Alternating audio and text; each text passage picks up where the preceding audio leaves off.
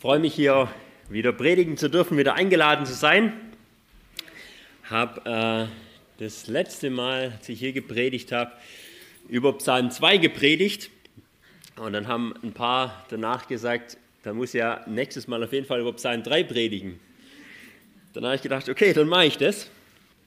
Und habe dazu eine Frage an euch. Wer von euch kann nachts gut und entspannt schlafen. Man hört es ja immer wieder, dass es manche auch nicht können, sondern wach liegen und grübeln oder was auch immer. Ähm, aber schön, wenn es einige können. Dann aber die Frage, kannst du auch wirklich noch ruhig schlafen, wenn du in einer großen Bedrängnis bist und du dann noch zusätzlich Entmutigung erlebst.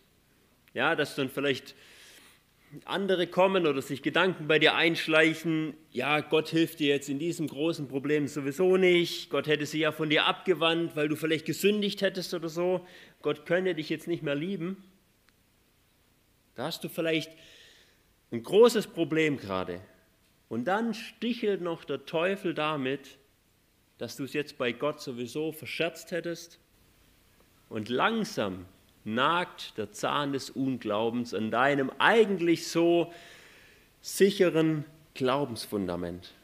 Und so langsam macht sich bei dir die, äh, die Verzweiflung breit. Und vielleicht kannst du dann nachts doch nicht mehr schlafen, sondern liegst, liegst wach, hundemüde, aber kannst nicht schlafen. Vielleicht kennt der eine oder andere so eine Situation. Vielleicht auch, wenn jemand einen engen Familienangehörigen verloren hat oder in einer Depression steckt. Vielleicht gerade die Kinder unmöglich sind, man einen Job verloren hat oder finanzielle Schwierigkeiten drohen. Vielleicht Eheprobleme da sind. Wenn sowas schon da ist und dann noch obendrauf eine geistliche Not kommt, was tust du da? Wie ist da dein Vorgehen? Unter anderem von dieser Frage handelt Psalm 3, den wir uns heute anschauen wollen. Es geht hier um eine konkrete, lebensbedrohliche Situation, die der König David hatte. Und durch diese uns dann schon detailliert eine der größten Anfechtungen unseres Herrn Jesus vorausgeschattet wird, in dem, wie Gott hier eingegriffen hat bei David und wie wir es später dann auch bei Jesus gesehen haben, in dem will er uns auch für heute einen Ausweg zeigen und neuen Lebensmut geben, falls wir in so einer Situation sind. Und dann ist es wirklich ein Segen wenn wir nachts nicht grübeln müssen, obwohl wir vielleicht sogar solche Probleme haben, wenn wir ruhig schlafen können. Das ist ein großer Segen dann von Gott. Ich lese uns Psalm 3 vor. Vielleicht noch kurz eine äh, Vorab-Info. Hier in diesem Psalm kommt zum ersten Mal dieses Sela vor. Einfach nur als kurze Info, wen das vielleicht, wer da immer schon drüber gestolpert ist. In manchen Bibeln steht da so kursiv, Sela manchmal, vor allem in den Psalmen. Manchmal sind es so zwei Querstriche, ähm, wie es jetzt hier auch äh, in der Elberfelder ist. Man weiß es einfach nicht genau, was es denn bedeuten soll. Ja, obwohl es hier in dem Psalm gleich dreimal vorkommt, öfters in einem, innerhalb eines Psalms kommt es nie vor wie dreimal. Insgesamt 71 Mal in den Psalmen und noch ein paar weitere Male woanders äh, in der Bibel. Wahrscheinlich meint es keine Pause, sondern eher so eine Intensivierung der Musik oder so ein Zwischenspiel. Aber man weiß es einfach nicht genau. Ähm, das nur, wen das schon immer mal interessiert hat, was denn das bedeuten soll. Jetzt lese ich uns Psalm 3 vor. Ein Psalm von David, als er vor seinem Sohn Absalom floh. Herr, wie zahlreich sind meine Bedränger Viele erheben sich gegen mich. Viele sagen von mir, es gibt keine Rettung für ihn bei Gott. Du aber, Herr, bist ein Schild um mich her, meine Ehre und der mein Haupt emporhebt. Mit meiner Stimme rufe ich zum Herrn, und er antwortet mir von seinem heiligen Berg. Ich legte mich nieder und schlief, ich erwachte, denn der Herr stützt mich. Ich fürchte nicht Zehntausende Kriegsvolks, die ringsherum mich belagern. Steh auf, Herr, rette mich, mein Gott, denn du hast alle meine Feinde auf die Backe geschlagen, die Zähne der Gottlosen hast du zerschmettert. Bei dem Herrn ist die Rettung, dein Segen komme auf dein Volk. Ich bete noch. Vater, wenn wir jetzt diesen Psalm uns anschauen, wollen wir dich bitten, dass du zu uns redest. Ja, und jetzt auch diesen Segen, der auf dein Volk kommt, ja, dass du ihn auch jetzt uns gibst durch dein Wort. Und uns mit neuem Glaubensmut stärkst. Wenn wir vielleicht in Verzweiflung sind, ja, uns aber auch dir gegenüber dankbar machst, wenn wir es nicht sind. Uns dann aber auch jetzt schon gründest, falls es mal kommt. Vielen Dank dir für dein gutes Wort, Herr. Amen.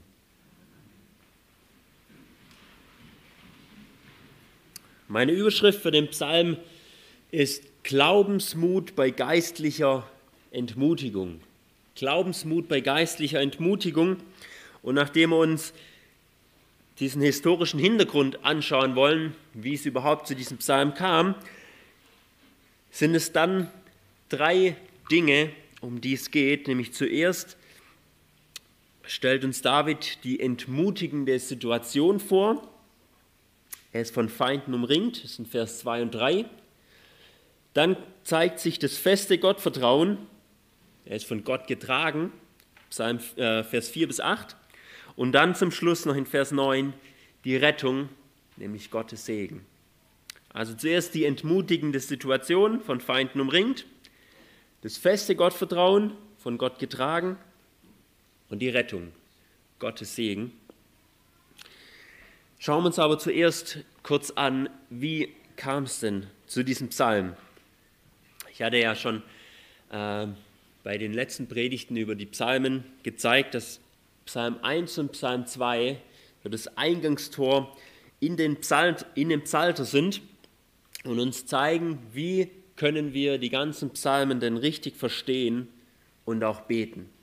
Diese ersten beiden Psalme sind keine Gebete, wofür oft ja so die Psalmen eigentlich bekannt sind, ja, sondern sie sind Lehrpsalmen.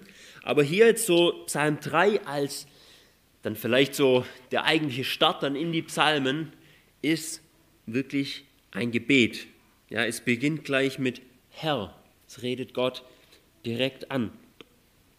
Vielleicht ist es das Morgengebet Davids nach dem Tag, als er aus Jerusalem floh.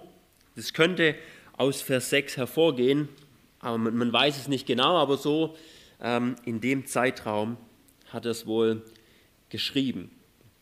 Jetzt, wie kam es dazu, dass er in dieser Bedrängnis ist.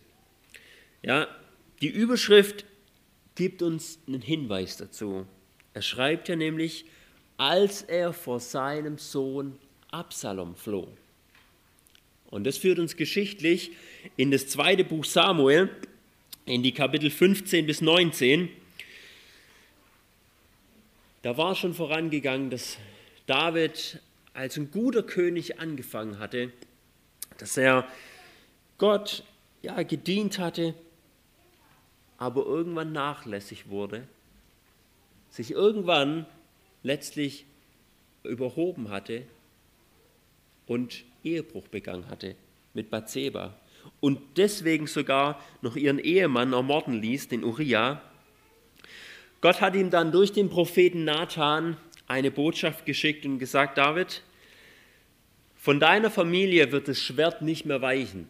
Das heißt, du wirst König bleiben, aber es werden permanent Probleme in deiner Familie sein. Und deshalb lesen wir dann von solchen Geschichten wie, dass sein ältester Sohn, der Amnon, seine Halbschwester, die Tamar, geschändet hat und dann der dritte Sohn von David, der Absalom, ein direkter Bruder zu der Tamar, dass er dann zwei Jahre später den Absalom umbringt als Rache. Und was macht David? Er schaut zu und lässt es ungestraft. Der Absalom, der war dann geflohen ins Ausland zu seinem Opa, dem König von Geschur, aber dann mittlerweile wieder auch zurückgekehrt, hatte sich auch mit seinem Vater ausgesöhnt.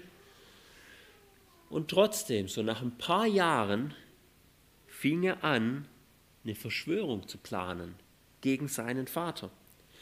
Hat sich langsam Aufständische um sich gesammelt, unter anderem auch den schlausten Berater des Königs, nämlich den Ahitophel.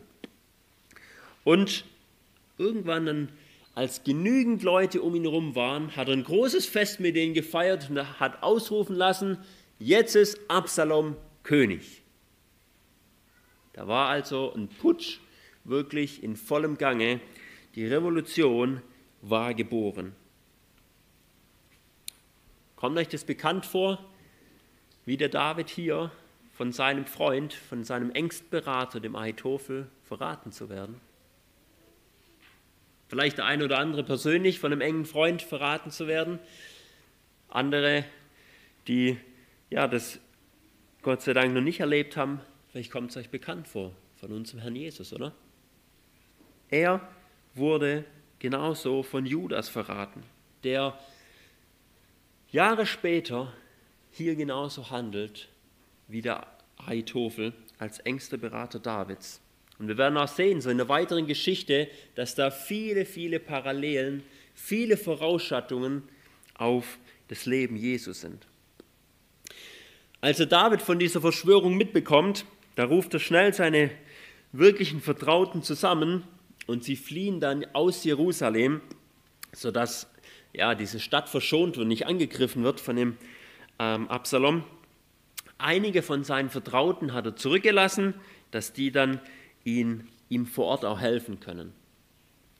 Und wie Christus dann an dem Tag vor seiner Kreuzigung über den Kidronbach und dann auf den Ölberg nach Gethsemane ging, so ist der David auch genau den gleichen Weg gegangen auf seiner Flucht über den Kidron, über den Ölberg und weiter. Und dann lesen wir in 2 Samuel 15, Vers 23 folgendes von ihm. 2 Samuel 15, Vers 23.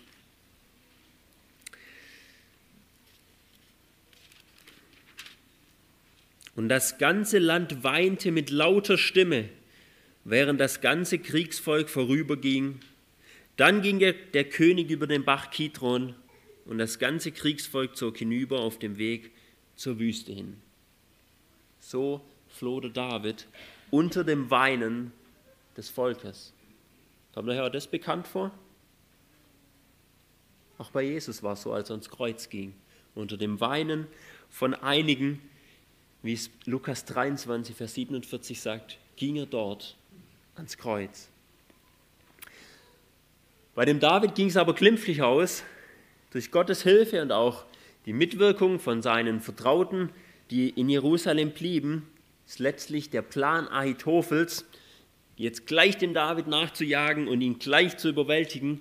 Dieser Plan ist vereitelt worden und Ahitophel war so verzweifelt, dass sein Ratschlag nicht umgesetzt wurde, dass er sich erhängt, genauso wie derjenige, den er schon vorausschattet.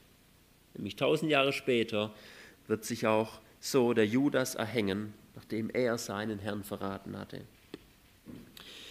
Später kam es dann doch zum Kampf zwischen Absalom und David, beziehungsweise deren Armeen. Und Absalom wird geschlagen und stirbt und David kann König bleiben. Das ist kurz die Geschichte, in die, die, äh, aus der dieser Psalm hier dann entstanden ist. Und wir sehen eigentlich gleich am Beginn der Psalmen, gleich so in dem eigentlichen Einstieg, Psalm 3, ein Motiv des ganzen Psalters, was sich durch die ganzen Psalmen eigentlich durchzieht. Der Gottlose wird verfolgt äh, nee, Entschuldigung, der, der Gottlose verfolgt den Gerechten, der Gerechte muss fliehen, findet dann aber seine Zuflucht bei Gott und kriegt dort große Hilfe von ihm. Flucht und Rettung ist ja so ein großes Motiv in den Psalmen. Und das alles zeigt uns schon vorausschattend das Leben des Messias, wie es bei ihm sein wird. Deswegen ist auch alles so passiert bei David. Deswegen haben wir auch so viele Davids-Geschichten, weil die uns schon das Leben Jesu vorausschatten sollen. Gott hat sein Leben so gelenkt, dass wir darin schon vieles aus, seinem, aus dem Leben Jesu sehen.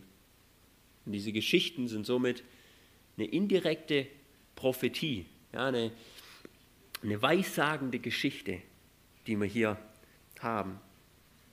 Und so auch bei, bei diesem Psalm. Was dem David hier passiert,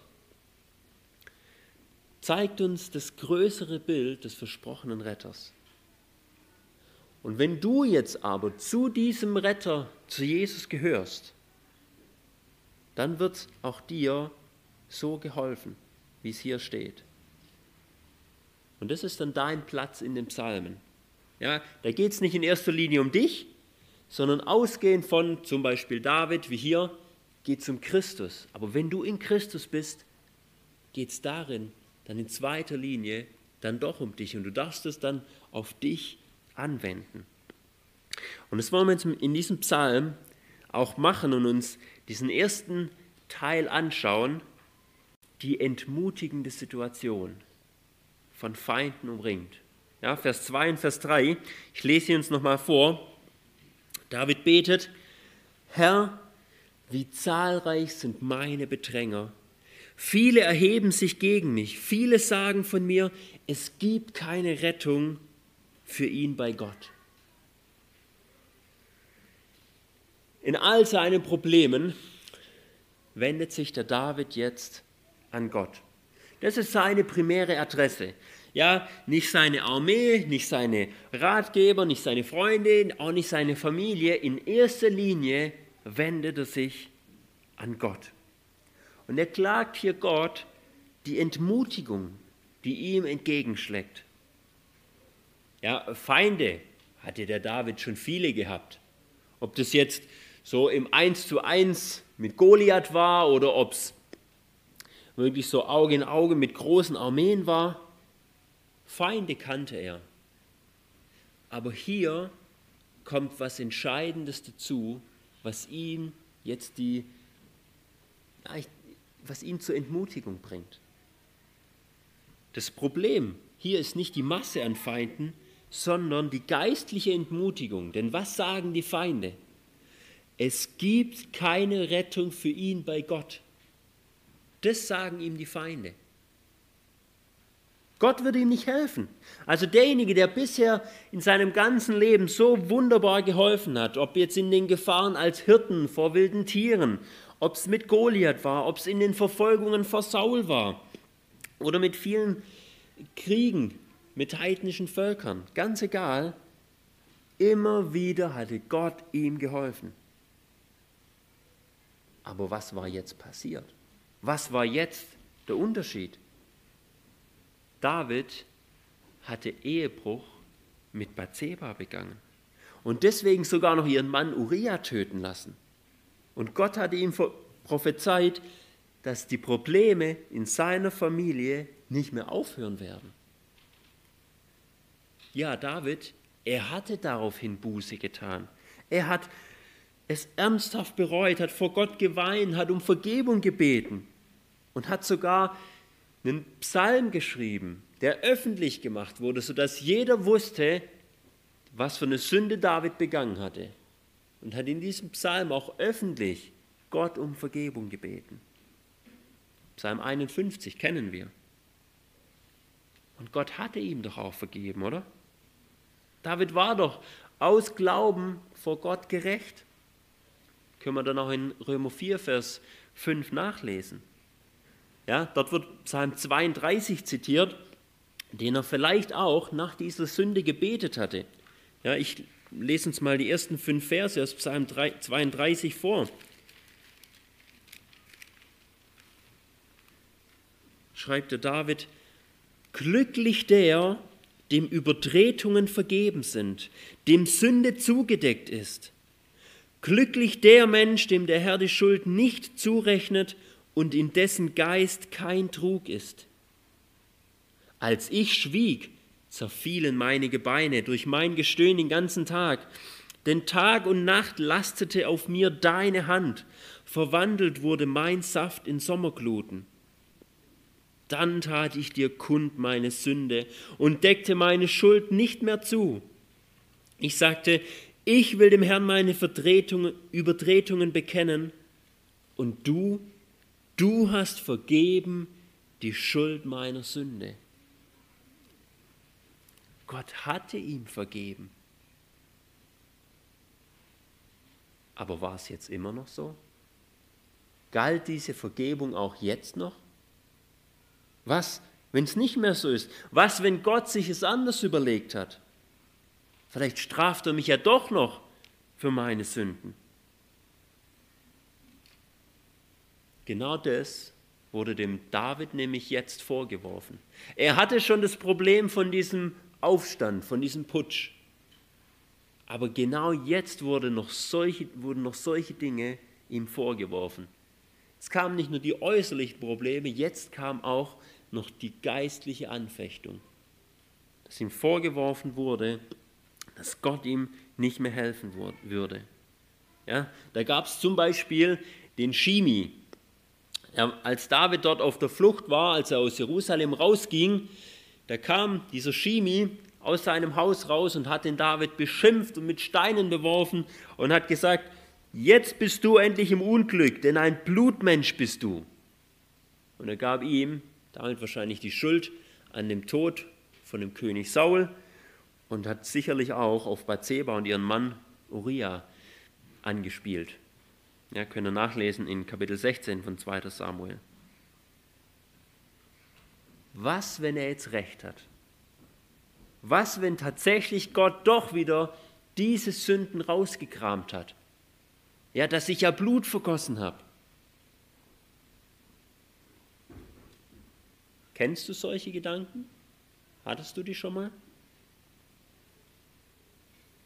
Am schlimmsten sind die sicherlich, wenn du eh große Probleme hast und dann zusätzlich noch solche Gedanken dir in den Sinn steigen, sodass dass diese Probleme jetzt die Folge von einer konkreten Sünde sind. Das kann einen dann echt zur Verzweiflung bringen, wenn man meint, dass, ihm, dass einem jetzt auch noch Gott als Feind gegenübersteht.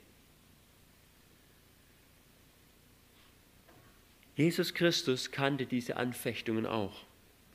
Auch er wurde von seinem Freund verraten äh, und auch ihm wurde von den Soldaten wurden Dinge an den Kopf geworfen. Er wurde bespuckt, wie der David von dem Shimi. Und das Schlimmste mussten aber folgende Worte gewesen sein. Man aufschlagen, Matthäus 27, Vers 42 und 43. Neben all den Schlägen waren das sicherlich eine der schlimmsten Stiche dort am Kreuz. Matthäus 27 ab Vers 42. Oder ich lese ab Vers 41. Ebenso spotteten auch die hohen Priester mit den Schriftgelehrten und Ältesten und sprachen, andere hat er gerettet, sich selbst kann er nicht retten.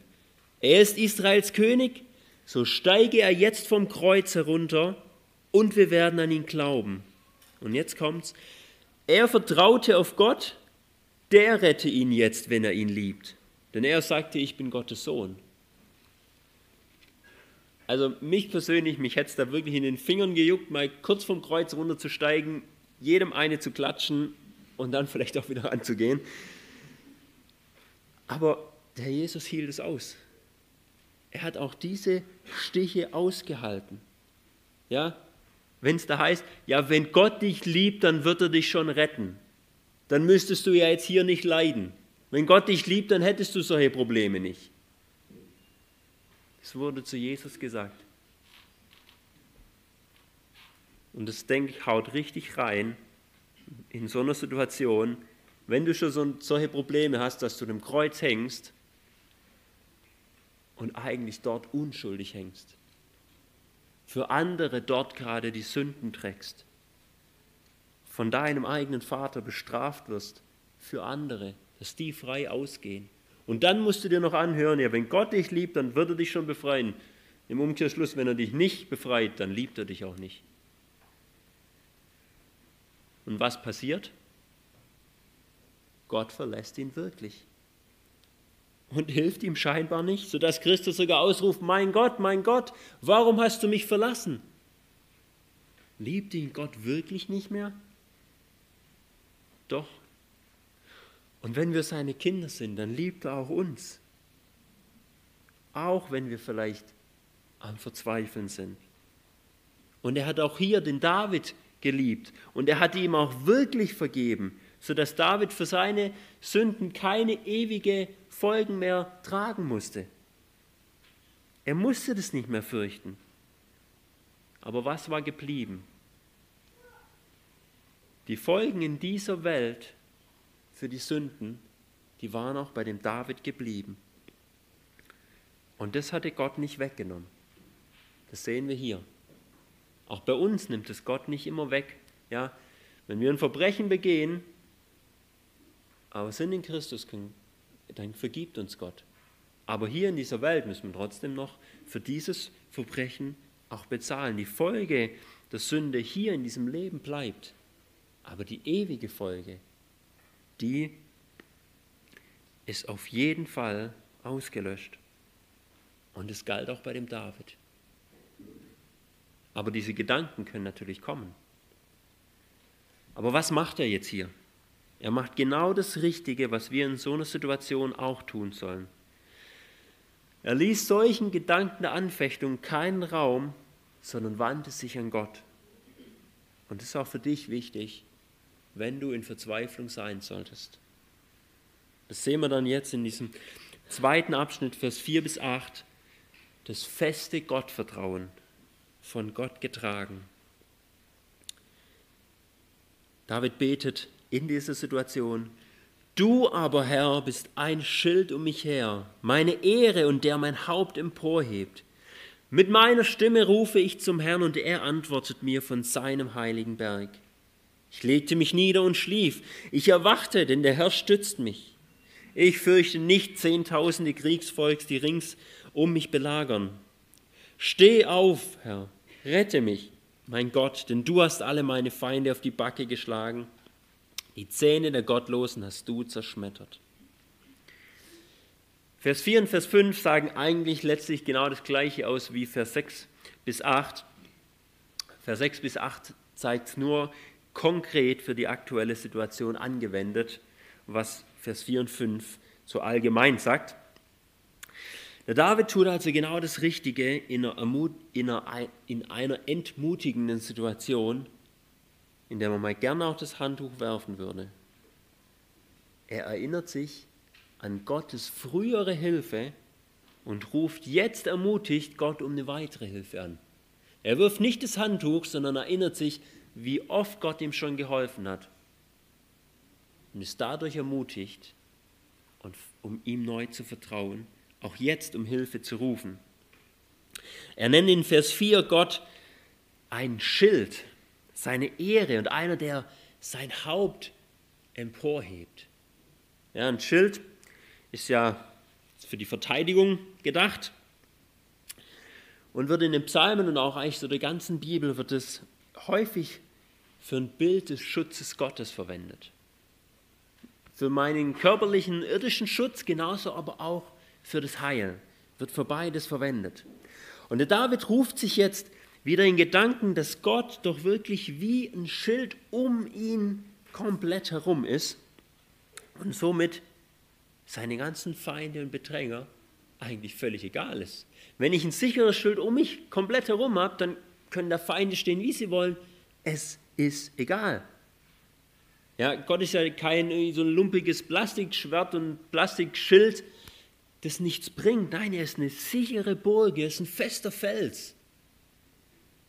ein sicheres Schild, das niemand durchdringen kann. Und somit auch einer, der mein Haupt emporheben kann. Ja, dass ich nicht von Entmutigung ganz niedergedrückt sein muss, sondern dass ich wirklich wieder mit dem Blick zum Himmel froh weitermachen kann. So einer ist Gott, weil er eine, ein sicheres Schild ist. Und es ist wichtig, sich in solchen Problemen vor Augen zu halten, wer ist Gott? Wer ist Gott? Dazu muss ich ihn natürlich kennen, ich muss ihn studieren, ich muss seine Eigenschaften kennen, wissen, wie er handelt.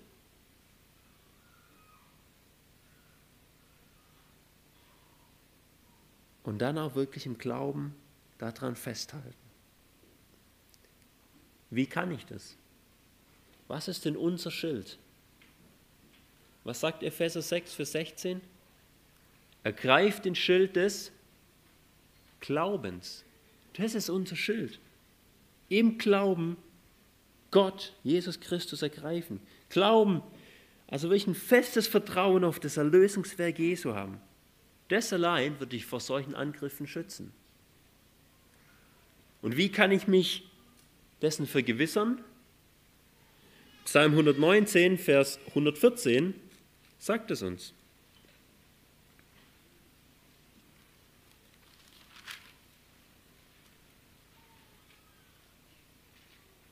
Mein Schutz und mein Schild bist du. Auf dein Wort hoffe ich. In Gottes Wort, das hier als Schild bezeichnet wird, da kann ich mich vergewissern. Weil das, dieses Wort hier, das zeigt mir Christus. Und darin kann ich mich vergewissern.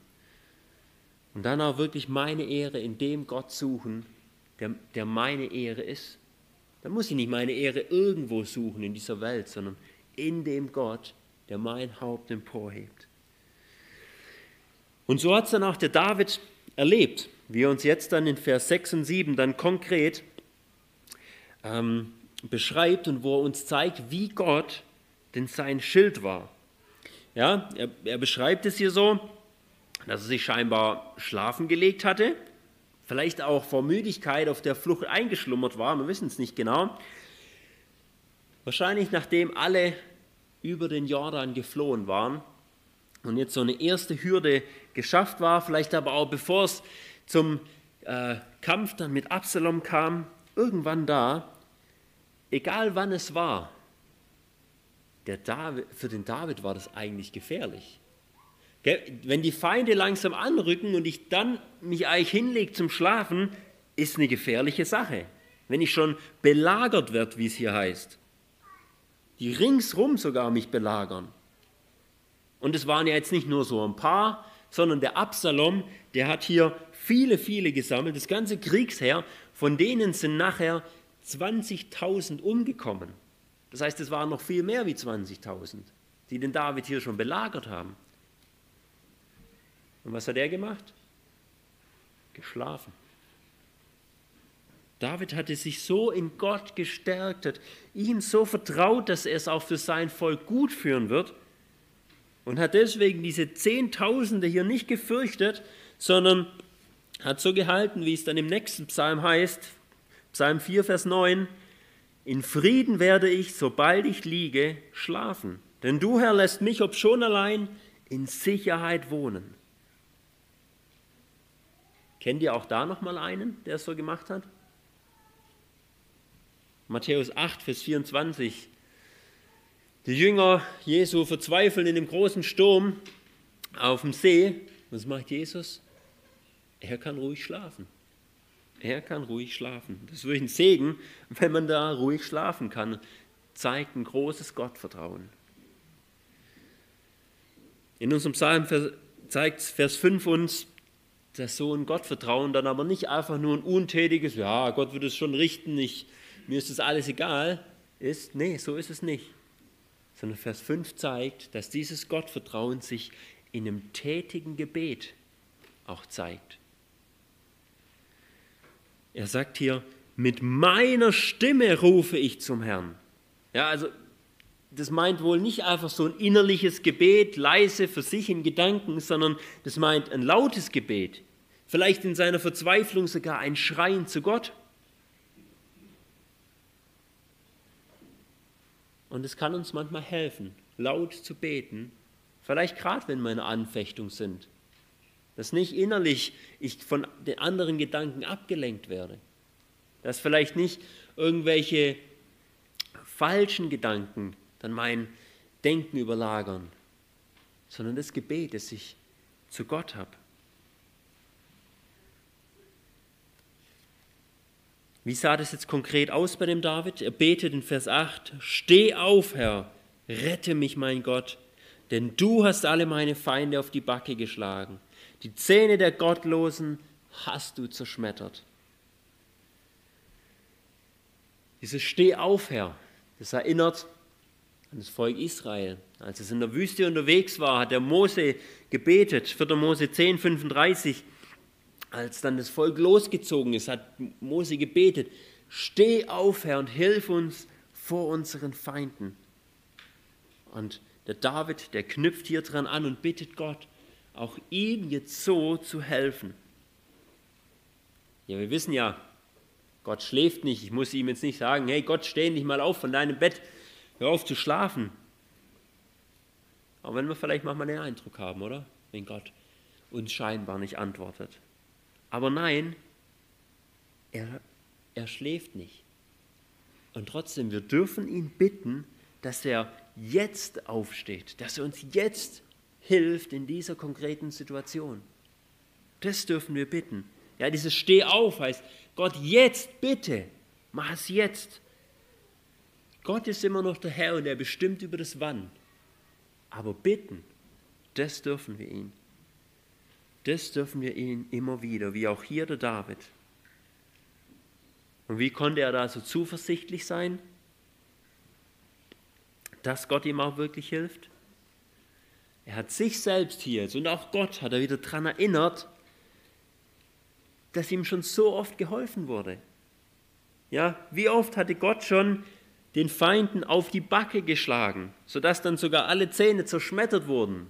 Also die Person wirklich K.O. war. Daran erinnert sich der David. Und es ist auch gut, wenn wir das tun, uns an Gottes Hilfe immer wieder zu erinnern. Wenn wir das vielleicht in so einer Situation selber nicht können, schreibt es euch auf, dass ihr dann nachlesen könnt. Oder habt jemanden, der euch dann wieder daran erinnert. Sagt, du, wenn ich mal in eine Situation komme, wo es, mir nicht so gut geht, dann erinnere mich bitte an diese Gebetserhörung. Erinnere mich bitte, wie mir Gott da geholfen hat. Ja, mach du das von dir aus, weil ich bin einer, der leicht verzweifelt. Vielleicht habt ihr so jemanden. Irgend, irgendwas, wo einen daran erinnert, wie Gott geholfen hat, sodass wir dann wirklich wieder voll Glaubensmut zu ihm kommen, zu ihm beten dass Gott die Mäuler stopft, die uns jetzt entmutigen wollen mit solchen Worten, ja, es gibt keine Rettung für ihn bei Gott. Doch, die gibt es, wenn du zu Christus gehörst, die gibt es, auch wenn du gesündigt hast.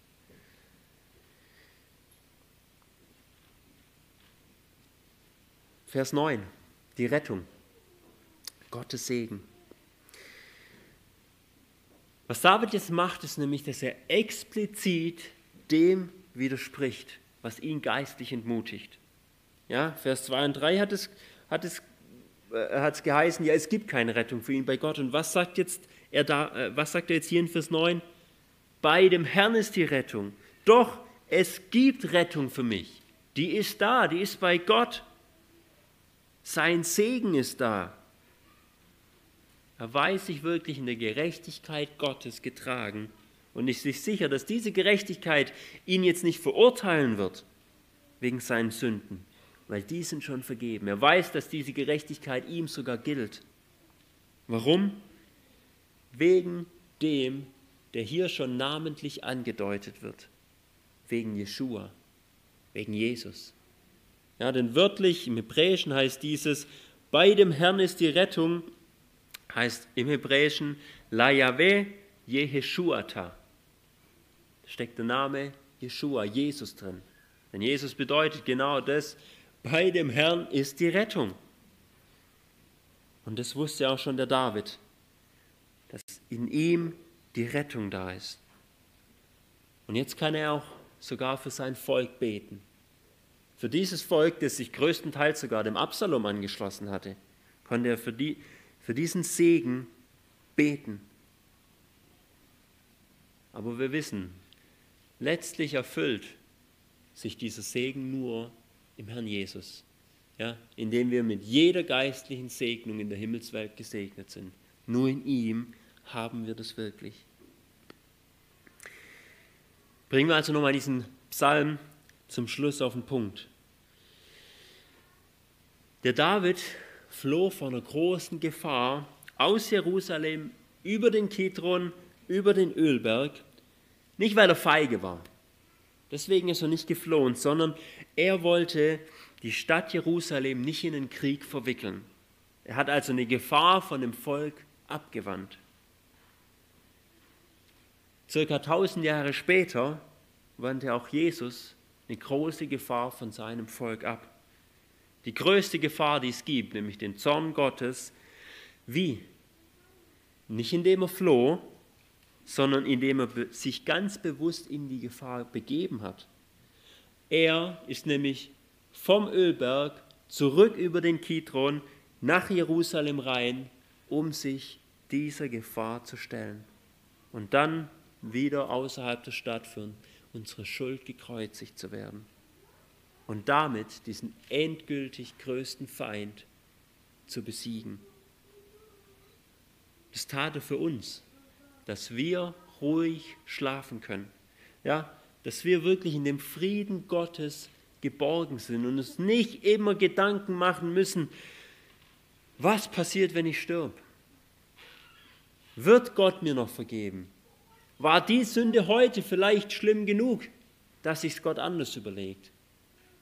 Nee, dass das nicht sein muss. Dass wir Frieden mit Gott haben. Deswegen hat er das auch für uns getan. Und dann können wir trotz größten Problemen mit einem gesunden Gottvertrauen gut schlafen.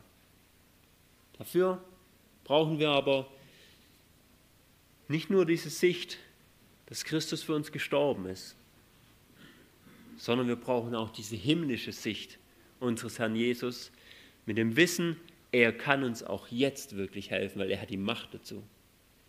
Diese himmlische Sicht haben wir von dem Psalm davor, ja, aus Psalm 2, wo gezeigt wird, er herrscht über all seine Feinde und er hat die Macht, dass er nicht mehr aus einer menschlichen Schwachheit heraus gekreuzigt wurde, wie hier ähm, in, äh, ja, wo es mehr in Psalm 3 drum handelt, sondern er ist einer, der jetzt vom Himmel her regiert. Er kann helfen. Verlass dich darauf. Und falls du ihn noch nicht kennst, noch nicht so kennst, noch nicht ihm vertraust, ihn ihm liebst, nicht diesen Frieden hast und eigentlich noch zu diesen Gottlosen gehörst, dann kehr um. Kehr um, dass es dir nicht so geht wie diesen Gottlosen hier in Vers 8. Oder wie es auch schon in Psalm 1 hieß, ganz zum Schluss, der gottlosen Weg vergeht. Ja? Denn die ersten Verse aus Psalm 1, die stehen genauso auch über den Psalm 3, wo es heißt, Glücklich der Mann, der nicht folgt dem Rat der Gottlosen, den Weg der Sünder nicht betritt und nicht im Kreis der Spötter sitzt, sondern seine Lust hat am Gesetz des Herrn und über sein Gesetz sind Tag und Nacht. Er ist wie ein Baum, gepflanzt an Wasserbächen, der seine Frucht bringt zu seiner Zeit und dessen Laub nicht verwelkt. Alles, was er tut, gelingt ihm. Das war bei David so, Gott hat ihm geholfen. Das war beim größeren David, bei Jesus so dem alles gelungen ist. Und auch uns wird Gott helfen, wenn wir in ihm sind. Vertrau drauf. Auch in Problemen. Lass der Verzweiflung nicht den Raum, weil er hat alles getan. Amen.